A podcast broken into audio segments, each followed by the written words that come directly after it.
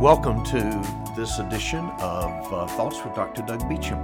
Thank you for taking a few minutes to join me. For the next few podcasts, I want to talk to you some about preaching.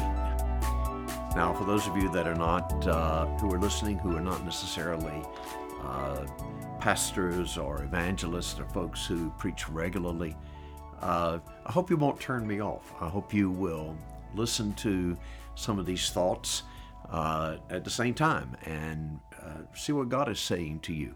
But for those of you that preach regularly, uh, whether it's in a local a local congregation uh, where you're the pastor, or it's on the mission field, or you're an evangelist, I hope some of these thoughts will will be of some value to you. You know, preaching is really the proclamation of the gospel of Jesus Christ. It's, it's what we do when we declare what God has done in His only begotten Son, Jesus of Nazareth, Jesus the Son of God. Preaching is not, in that sense, uh, the content of it is not is not what we want it to be. We don't we don't go out and make up the content. The content has already been given. This is true even in uh, the preaching of, of John the Baptist and preaching of Jesus himself.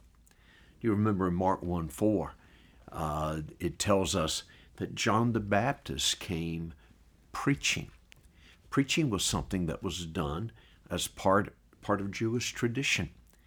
And uh, you had people who would stand up in the synagogue. You had people uh, who would come out and declare the good news of Jesus. There was a sense in which uh, uh, uh the theology of Judaism recognized it had a mission to the whole world.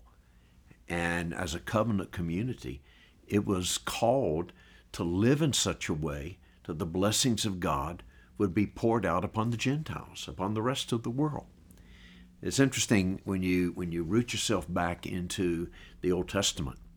The the Greek translation of the Old Testament called the Septuagint, uh, written uh, completed somewhere around 300 BC, around 300 years before the time of Jesus and uh, 300 years before the time of the preaching of the Apostle Paul and uh, uh, St. Peter and the, and the other apostles. That this word preaching, the Greek word for preaching that's used in the New Testament, it's used as well in the Old Testament. There's several key passages of it. Uh, I think about in Isaiah 40, uh, chapter 9, for instance, and then Isaiah 52 7. Listen to this one. How beautiful upon the mountains are the feet of him who brings the good news, the gospel, announcing that your God reigns, announcing the kingdom of God. We're going to come back to that in just a moment. You find that language again in Isaiah chapter 60, verse 6. And listen to this one out of Isaiah 61 1. The Spirit of the Lord is upon me, because the Lord has anointed me to preach good news to the poor. Jesus used that same language, that same passage out of Isaiah. He used it in Luke chapter 4 in sort of uh, what some have called his, inaug- his inaugural address of, of where he talked about what his ministry is of preaching. It's interesting because for Jesus that means that he went back to this Isaiah prophecy, a prophecy that by the time of Jesus was already some uh, some 700 years old, and actually was a, a prophecy that related uh, to the post-exilic period, which was in the late uh, in the 500s BC. So by the time of Jesus taking this passage, this passage was well known among Jews, and Jesus saw that that passage talked about him, about him himself, and so he used that as his inaugural text as he preached in Nazareth. Interestingly enough, the word preaching is also used and in the end of Joel chapter 2 at verse 32, which is the Pentecost passage, which is quite interesting for us uh, because us for us as Pentecostals, uh, we refer to this passage. We see this passage being uh, brought to life in, uh, especially about the Holy Spirit. We see it being brought to life in the early church in Acts chapter 2. And it closes with, in verse 32, with this sense of announcing good news, of preaching good news uh, at the end of the Pentecost prophecy. Well, when John the Baptist, again back to Mark 1 4, when John the Baptist comes preaching, he is not just starting something new, he is continuing something that God's Spirit had been doing for hundreds of years. You find this also with Jesus. Mark 1 14 and 15 tells us this Jesus came to Galilee, preaching the gospel of the kingdom of God and saying, The time is fulfilled and the kingdom of God is at hand. Repent and believe in the gospel. That's a, a very engaging text. And it's important to keep in mind that when Jesus comes and is doing his ministry, he is carrying out the work of preaching that uh, uh, that was part of his ministry, that was prophesied in the Old Testament, and he comes into Galilee. He does it when he goes into Judea, wherever he is. He's preaching, but he's preaching content that has already been established. It's the content of the kingdom of God.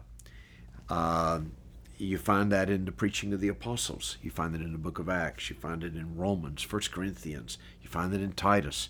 You find the apostle Paul, for instance, at the end of Acts, in Acts 28 31. He's preaching the same message of Jesus that the kingdom of God is a reality and it is at hand preaching is uh, it's, it's from a Greek word. It's it's a word uh, usually translated uh, from this word kerusso.